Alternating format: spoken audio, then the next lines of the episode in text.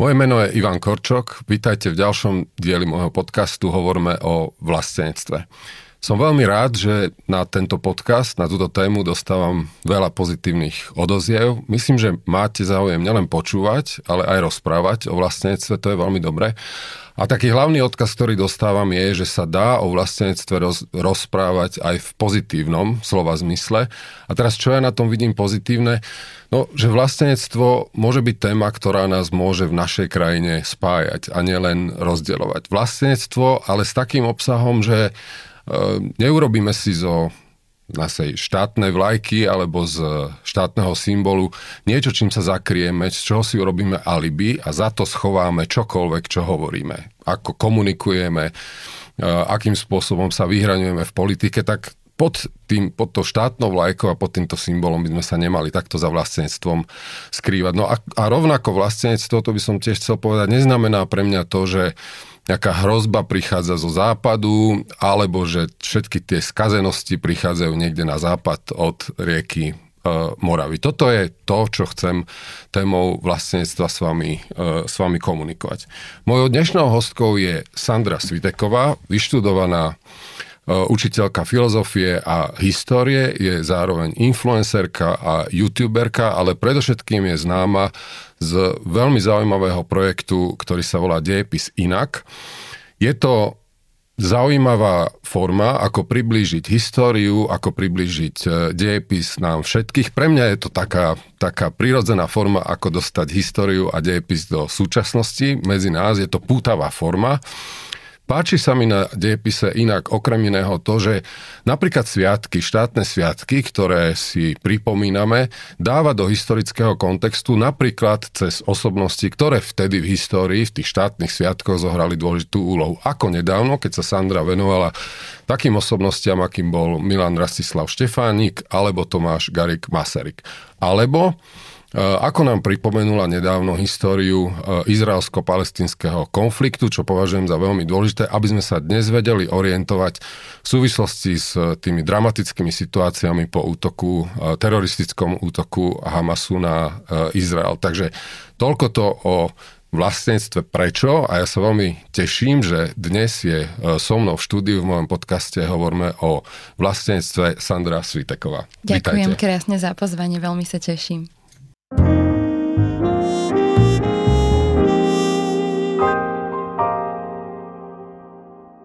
Sandra, tak ešte raz vitajte v mojom podcaste Hovorme o vlastenectve a tak ako všetkým mojim hosťom a hostkám kladiem prvú otázku, čo robíte v tieto dni, čo vám berie najviac času, čo vám dáva emóciu, kde sa pohybujete? Povedzte to našim poslucháčom. Ďakujem krásne za pozvanie. No momentálne ma dosť vyčerpáva príprava nového videa a workshopu. Nové video, ktoré pripravujem, je práve o téme, o ktorej ste hovorili v úvode, o izraelsko-palestínskom konflikte a konkrétne sa v ňom budem zaoberať tým, ako Československo tesne po druhej svetovej vojne pomohlo Izraelu tým, že dodávalo zbrane, ale zároveň aj cvičilo ich pilotov, tankistov alebo parašutistov. No a zároveň pripravujem taký workshop na jednu konferenciu na tému Dejepis ako protijedná dezinformácie a s tým by som rada potom ešte aj v decembri obehla niekoľko škôl a teraz som tu, prišla som do vášho podcastu, s ktorým ste ma mimochodom už predbehli vo všetkých rebríčkoch. Tak to som veľmi rád, že sa nám takto... Teším sa na príjemný rozhovor. Áno, že sa nám takto darí. A poďme in medias res. Takú prvú otázku ešte k téme by som chcel povedať, že podielte sa s našimi divákmi a poslucháčmi. Keď som vás vôbec oslovil s tou témou vlastenectva, tak povedzte úprimne, že čo to vo vás vyvolalo. Dá sa o tom rozprávať, ste mladý človek? Je to niečo, s čím sa viete stotožniť ako s témou? No mňa to... Musím sa priznať, spočiatku ma to veľmi zaskočilo, pretože sa ma na toto nikto nikdy verejne v žiadnom rozhovore nespýtal a nikdy som teda verejne nerozprávala o vlastenectve. Zamýšľať som sa na touto témou zamýšľala aj z filozofického hľadiska, keď som ešte študovala a pre mňa je táto téma veľmi dôležitá v súčasnosti, pretože veľmi sa v našej spoločnosti skloňujú také, ja to nazývam, že ukradnuté slova, ako napríklad pronárodný, ktorý automaticky vyvoláva ako keby takú odpoveď, že keď tak s nami necítite a nie ste toho istého názoru, tak ste potom protinárodní. Alebo aj podľa mňa vlastenectvo je jedno z tých slov, ktoré sa podarilo tak trošku zobrať, ukradnúť, dať mu nejaké nové významy, pojmy a potom nám ho tak ako hodia tí ľudia naspäť a ja sa s tým potom dnes totožňujem s tým obsahom. A nie je to náhodou naopak, že ono má ten tradičný obsah v našich mysliach, taký ten emancipačný, ktorý je úplne prirodzený z 19. storočia ale zostali sme akoby pri tom a dnes ho ponúkame vo verejnosti, ale aj v politike, lebo o tom otvorene hovoríme, práve v tejto tradičnej forme. No a to je ľuďom veľmi vzdialené, no lebo Slovenská republika sa dnes posunula niekde inde. Čiže chcem tým povedať, že, a kladiem otázku, dá sa aj formou, aj obsahom vôbec týmto slovo, alebo cez toto slovo komunikovať niečo, čo môže byť moderné vlastníctvo, lebo o toto mne najviac ide. No ja si myslím, že v prvom rade by sme mali asi zadefinovať, každý by si mal zadefinovať, čo preňho to vlastníctvo znamená. Pre mňa je napríklad vlastníctvo taká najvyššia cnosť z filozofického hľadiska, ktorú človek môže prežívať v tom politickom a občianskom vzťahu k štátu vlastnému. Je to taká oddanosť alebo náklonnosť. A ja za tým naozaj vidím aj takú určitú formu sebaobetovania sa možno, alebo robenia naozaj nejakých činorodých skutkov pre vlast, pre svoju krajinu, bez rozdielu na to, že by sme za to očakávali nejaké ocenenie do budúcnosti alebo do prítomnosti. A to, čo sa dnes možno tak trochu javí, je, že z toho vlastníctva sa stali nejaké také, že ploché symboly, ktoré sa častokrát možno aj odvolávajú na naozaj, že starúčke dejiny, veľmi dávne časy, alebo nejaké naozaj len štátne symboly a to, čo sa podarilo, ešte jednu vec by som povedala, niektorej skupine ľudí je, že tomu vlastníctvu dajú dokonca až taký zlý obsah. Dávajú do toho, označia to za vlastníctvo, ale v skutočnosti hovoria iba o nenávisti alebo o hneve, o predsudkoch voči všetkému inému. No a nemohli by sme, alebo ja ešte keď sa na toto tému sám zaoberám, najmä ako tú tému približiť do verejnosti zrozumiteľným spôsobom. A nemohli by sme o tom povedať, že to je vlastne životný postoj, istý, ktorý je primeraný dobe, životný postoj v zmysle nielen toho veľkého, patetického, ktoré je súčasťou vlastníctva postoj, ako ste aj vypovedali, obetovať sa voči krajine, ale podľa mňa súčasťou vlastníctva je aj to, že ako spravujeme krajinu, vlastnú krajinu dnes, ako nám záleží alebo nezáleží na verejnom priestore, lebo ja som to už viackrát povedal v mojom podcaste, že mi niekedy prípada, že v jednej ruke držíme zástavu, ale tu za ňu sa len schováme a potom druhým dýchom vlastne ukazujeme, že nám je naša krajina úplne ukradnutá, respektíve ak si niekto neosvojí ten náš pohľad symbolický, tak proste oni, tí druhí, akoby nie sú vlastenci. Ja hľadám naozaj cez túto tému niečo, čo som na začiatku nazval, že čo nás môže spojiť, čo je prirodzené. A teraz otázka, že sme my menší vlastenci ako iní a teraz narážam na to, že my si veľmi často povzdychneme a hovoríme, ale tí Maďari, tí Poliaci a ďalší, akí sú oni vlastenci a čo nám bráni byť obdobnými a zároveň mať vlastníctvo v tom modernom duchu, o ktoré nám ide. Ja si myslím, že Slováci a Slovenky sú vlastencami. Otázkou však zostáva, že ako to vlastníctvo prežívame navonok.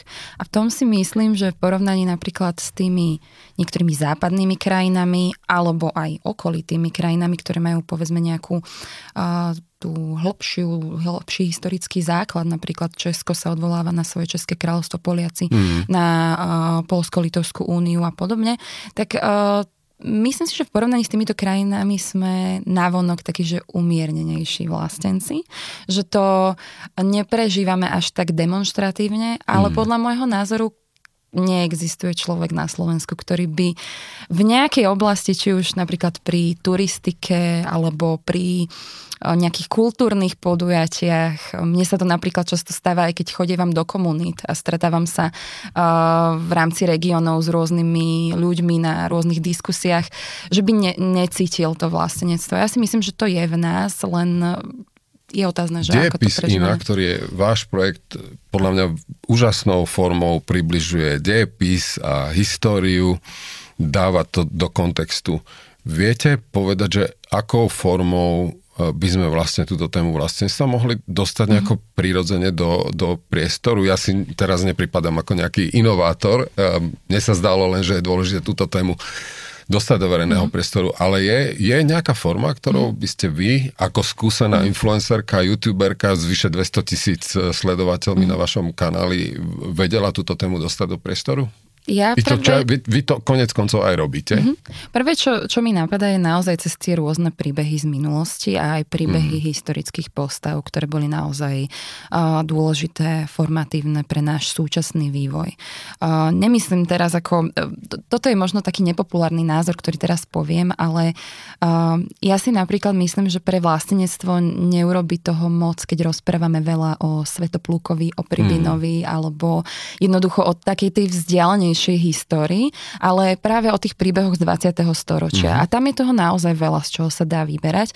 Takže ja sa tiež snažím byť v tomto smere trošku taká, že užitočná a snažím sa rozprávať o tých rôznych úspechoch alebo veciach, ktoré pre nás spravili jednotlivé historické postavy a zároveň aj rozprávam o takých nejakých zlomových, dôležitých momentoch v našej histórii. Ja si neviem, či by ste so mnou súhlasili, ale myslím si aj to, že napríklad pre mladú generáciu ten akoby priznaný vzťah k Ukrajine, možno nie tou patetickou formou a tak ďalej. Ide cez to, že sa chcú v našej krajine doma, v našej vlasti proste dobre cítiť. A teraz tiež si kladiem otázku, či to je možné bez toho, aby sme v politike urobili pre našu krajinu to, čo urobiť máme, tak aby ľudia aby neodchádzali mladí ľudia a aby zostali tu, aby spájali svoju budúcnosť, osudy svoje a svojich detí s našou krajinou. Toto je pre mňa tiež prejav vlastenectva a aj sa vraciam k tej také mojej malému pokusu o definíciu, že to je istý životný postoj voči tomu priestoru, kde žijeme. Takže aj poopraviť, aj urobiť dôležité veci, ktoré z nás urobia potom prirodzene tých, ktorí sa k vlastnej krajine hlásia. Toto by asi tiež mohla byť cesta. Áno, určite. A myslím si, že je veľmi náročné pre mladých ľudí, keď napríklad vidia, že ten štát im neposkytuje možno to, čo videli počas štúdia v zahraničí, niekde inde. Že potom je oveľa ťažšie nájsť si tú cestu. Keď napríklad vidíte, že nie je ešte stále spojený západ s východom diaľnicou a to už ani nehovorím o severe a juhu. Čiže sú tu asi každodenné také rôzne boje, ktoré vedieme, ale podľa mňa vlastenectvo, to nie je len nejaká slepá láska k tej krajine, ale ani póza, ale uvedomovanie si aj všetkých tých, nielen tých predností, ale aj všetkých tých nedostatkov, na ktorých treba pracovať. A keď sa nad tým zamyslíme, takí ľudia ako Štefánik, alebo vy ste prvýkrát od nejakej verejnej elity som počula, meno Štefana Osuského ste spomenuli práve vy. Tak viete, že čo malo vtedy to Československo? No nemali sme tu ani také cesty ako dnes a aj napriek tomu pracovali za tú národnú vec. Takže Je to tak a každý jeden v tomto naozaj podľa mňa môžeme urobiť veľmi veľa pre seba, ale zároveň tým robíme veľa aj pre krajinu. Dnes na Slovensku, a nielen dnes, ale už dlhšiu dobu panuje akási blbá nálada, sa zvykne hovoriť, alebo také rozčarovanie z verejného života, z podoby politiky. Keby ste mohli, a teraz vás vôbec nechcem dostať na nejakú politicky tenký ľad, ale keby ste mohli, čo by ste urobili, čo by ste zmenili, tak to akože na prvú, aby... Akože aj v každodennom živote? Áno, úplne tak, že... Ja by som si veľmi prijala, keby sme si trošku možno osvojili vo všeobecnosti vo vzťahu k iným ľuďom prianie úspechu. A keby sme viac chválili ten úspech, lebo treba si naozaj uvedomiť, že čím viac úspešných ľudí budeme mať, tak tým porastie aj význam a úspech celkovo našej krajiny a všetci sa budeme mať lepšie. Zároveň by som si priala, aby sme v takomto každom dennom ľudskom kontakte mali viac oči otvorené a boli empatickejší a možno si aj dôverovali, teda určite si aj dôverovali viac. Čiže takú vzájomnú žičlivosť. Áno. Ste povedali veľmi pekne, až by sa žiadalo možno celý tento diel takto zakončiť, ale bolo dôležité, že ste to... A to vlastne netreba tak veľa. Ano, to je kompletne v našich rukách. No, znie to pateticky, ale je to tak. V našich hostí sa pýtam trošku aj osobne. Povedzte, odkiaľ pochádzate a jedným dýchom povedzte, aký iný kút, ak nie vaše rodisko, vám je blízky, alebo by ste niekomu odporúčili v našej krajine. Ja pochádzam z Bratislavy, kde momentálne žijem a ja si teda myslím, že Bratislava je úžasné miesto na život práve aj kvôli tomu, že sa v nej nachádzajú mnohí ľudia z rôznych kútov, nielen Slovenska, ale aj z celého sveta. A je to podľa mňa také kompaktné mesto, ktoré má naozaj že všetko, čo potrebujem. Máme aj možnosť ísť do lesa, máme krásne malé historické centrum, zároveň to okolie Dunaja a celkovo je rada aj bicyklujem, takže sa zlepšuje aj po tejto stránke. Máme rovnakú vášeň v tom prípade. A aké iné miesto alebo kút Slovenska by som odporúčila?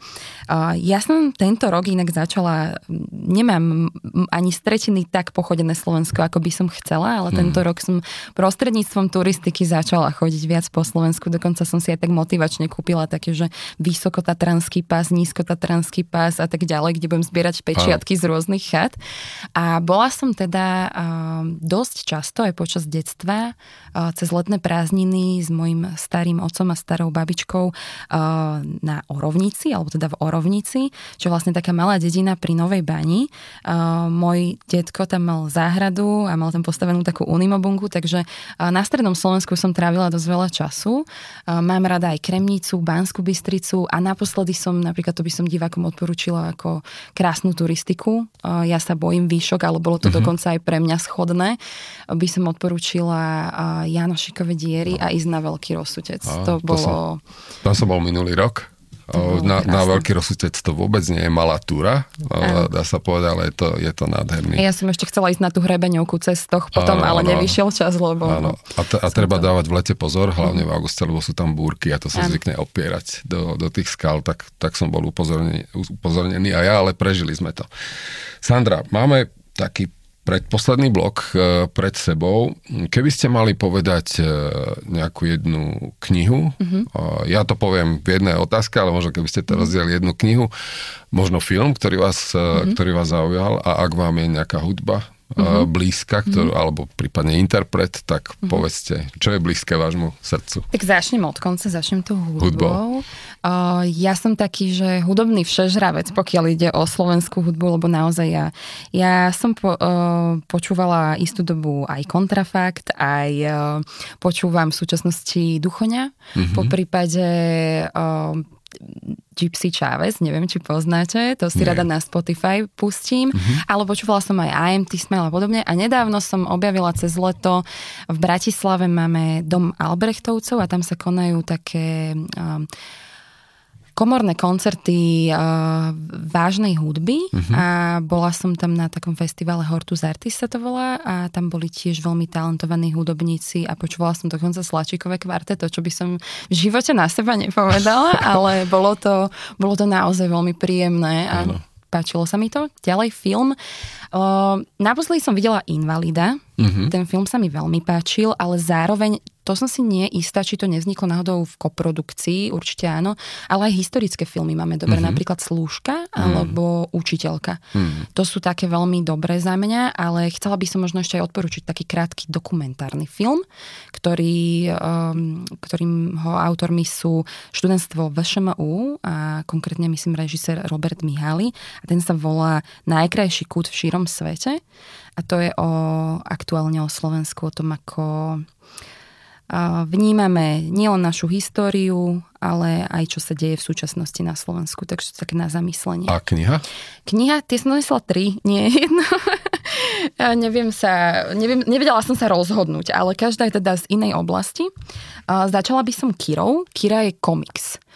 Komiks, ktorý je od pána Tomáša Kryšáka, ktorý má inak mimochodom aj takú skvelú facebookovú stránku Sebavedomé Slovensko a cez ňu prežívam dosť často vlastenectvo a všetky tie pocity, lebo tam zdieľa naozaj aj krásne príbehy ľudí a dobro z každodennosti. A Kira je teda komiks o... Nazvala by som to tak, že história ruskej agresie voči Ukrajine. Je to príbeh o plišovej hračke, o ukrajinskom dievčatku a vlastne ten príbeh začína už v roku 2008, 2007 a trvá až dodnes. A čo sa mi na ňom ešte páči je to, že to nie je len ten príbeh, ten komiks, ktorý môže byť možno zaujímavý pre mladšie generácie, ale zároveň tu obsahuje aj také rôzne príklady a analytické situácie na zlepšenie mediálnej gramotnosti, kritického myslenia a podobne. Čiže sú tu napríklad aj také rady, že ako sa rozprávať s človekom, ktorý je zakonšpirovaný a ako argumentovať, čiže toto je naozaj skvelý počin. Ďalej prejdem k takej vedeckejšej záležitosti, ale to neznamená, že je nudná, lebo toto je podľa mňa presne ten príklad toho, kedy vedecké dielo je úplne, že úžasná popularizačné a je to vlastne Milan Rastislav Štefánik, muž, ktorý sa rozprával s hviezdami od nášho historika Michala Kšiňana. A čo sa mi na ňom veľmi páči na tomto diele je to, že ja som zvyknutá väčšinou, keď čítam rôzne biografie alebo aj autobiografie, že začínajú tak chronologicky. A on zvolil úplne iný prístup. On zvolil tematický prístup a rozoberá tam, či už napríklad to, ako Štefánik vyskladával ten sociálny kapitál, po prípade, aké mali vzťahy so ženami, alebo aj aké mal ideové a názorové presvedčenia. Čiže túto knižku by som ešte odporúčala. Ja len dokumentujem, že pána Kšiňana poznám. Pozdravujem ho touto cestou a mal vynikajúcu prednášku o Milanovi Rastislavovi Štefánikovi v Cedar Rapids v Spojených štátoch, v Múzeu Čechov a Slovákov, kde sme aj inštalovali teda bustu tomuto nášmu najväčšiemu Slovákovi. Aspoň teda tak bol verejnosťou. Tak to bolo odhlasované, ak sa dobre pamätám. Takže Michal Kšiňan a jeho kniha Milan Rastislav Štefánik. Pozdravujeme ho. A posledná knižočka, ktorú mám, to možno bude vyzerať, že sa sem nehodí moc, ale podľa mňa sa to veľmi hodí práve do toho kontextu s tým, čo si prajem viac, aby sme v každodennosti možno robili lepšie. Volá sa Stratený slimačik Slavko, 5 prvkov môjho ja. A je to vlastne odporúčané aj detskými psychológmi táto knižočka. A nie je len pre deti, ale aj pre rodičov. A vlastne zaoberá sa 5 prvkami osobnosti každého človeka, ktoré rozoberá cez také zaujímavé príbehy Slimačika Slavka a Slavko nás vlastne prevádza našimi emóciami, sebapoznávaním, sebaláskou a učí nás, že ako byť láskavý nielen k sebe, ale aj k ostatným. Takže ešte toto by som odporúčala. Ďakujem pekne za všetky 3 knižné tipy a poslednou otázkou je, kto je pre vás najväčšia slovenská osobnosť. Tak teraz som vás dostal už úplne na váš ľad. Dejepisárky a vyštudovali ste filozofiu, ale teda kto by to bol pre vás?